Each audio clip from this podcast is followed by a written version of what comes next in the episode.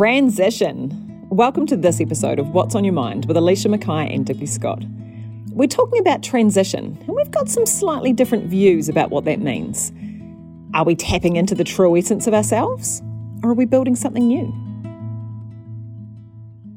Alicia, what's on your mind? Transition. Oh, that's been on your mind for a while. You even texted me on the weekend about transition. Yeah, well, I spent the weekend talking about it. But here's the thing about transition that I'm finding most interesting at the moment, and I think you're going to like it because I think it's going to resonate with you and some of the conversations that we've been having.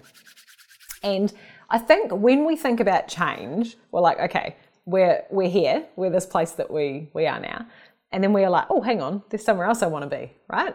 So then we, we have the place we want to be, and then we take the steps to get there, right? Except it doesn't happen like that. And the bit that I'm in at the moment, and other people I know are in, and I'm, I want to know if this works for you, is this awkward bit that comes after awareness. So, first you're like, all right, here I am doing my thing, I'm cool.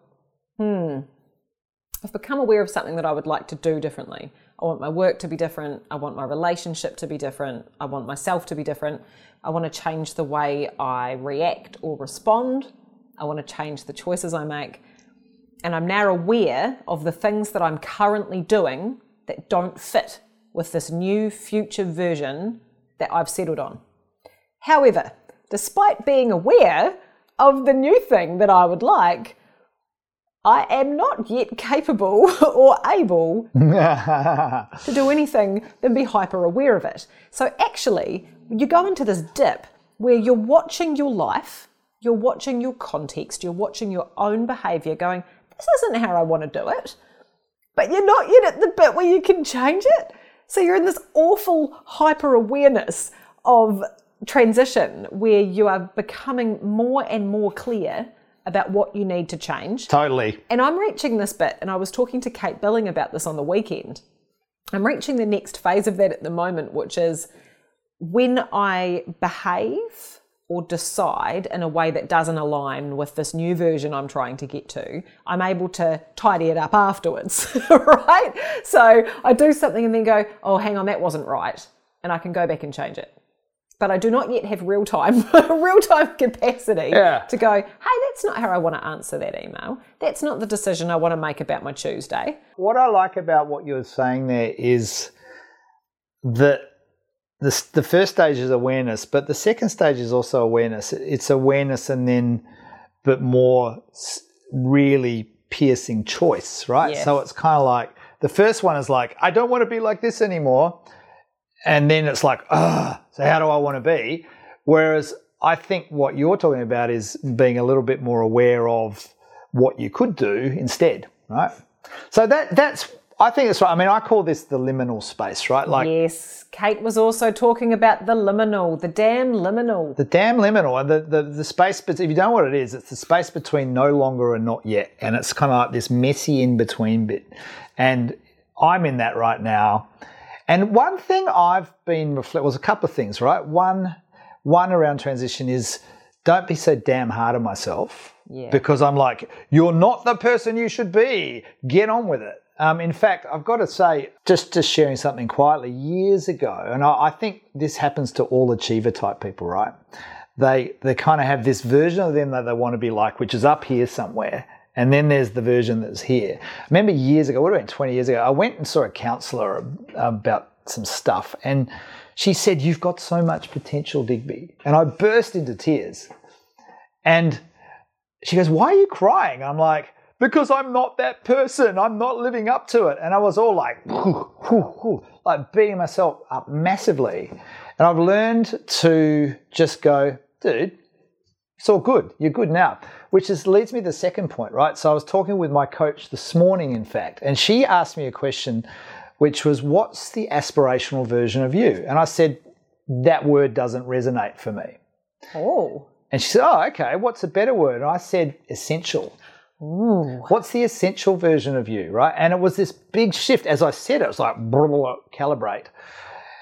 Because aspiration means you don't have it and you want to get it. Yeah. To me, it's like something that you want, you're moving towards. Like you're talking about the future you. Yeah, it's it's a lack thing. What am I lacking? Yeah, it's a lack thing, exactly. Yeah. And and so where I went was what's the essential version of me, which is kind of like it's already there. It's just got to shine more. Yeah. And that was way more empowering and way more energizing to think about that. And I reckon we could apply that to our teams and to organizations, to society. Like we talked about New Zealand being the leadership capital of the world a while back. And I reckon what's the essential New Zealandness that we just need to shine a light on, right? Yes. And I reckon that's the same question for me personally. Like what's the what's the version of me that's you know that's just joyous and flowing and energized and when am I at my best? And that's what I think rather so rather than the lack idea of like I don't have it, I need to get a plan and some steps to get there. So actually nah, maybe it's just about noticing when you're in flow and creating more of those situations. So, yes, and. Yeah. Yes, and there are things that you aren't yet. Yes, it's really important we can distill down the stuff that's amazing and amplify that, magnify that, make it shine. But there are just capabilities I don't have yet because I haven't grown them that I really want.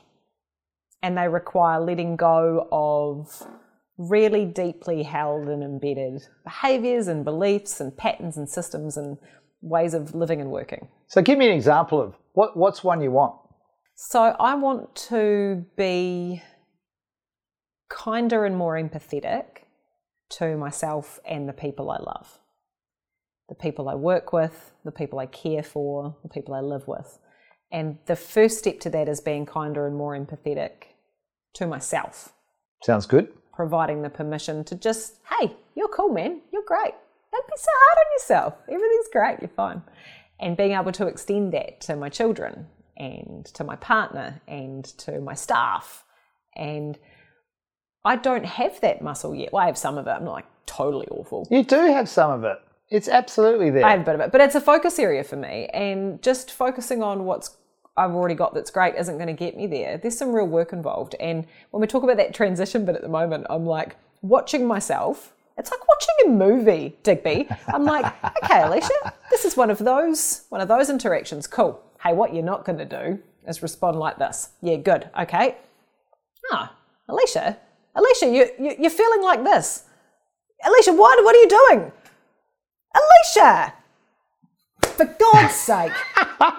so, literally, the other day, let, let me give you an example of this. I'm on the phone to Cam, and I'm like, I'm grumpy at Cam, but I'm not going to be unreasonable. I'm going to be very calm and empathetic and kind about this. Ah, oh, here I am on the phone, not being kind and empathetic and calm. Well, that was annoying hung up the phone, and then here's the tidy up. Ah, picked back up the phone 30 seconds later. That's not how I wanted to leave it. Can I have another go?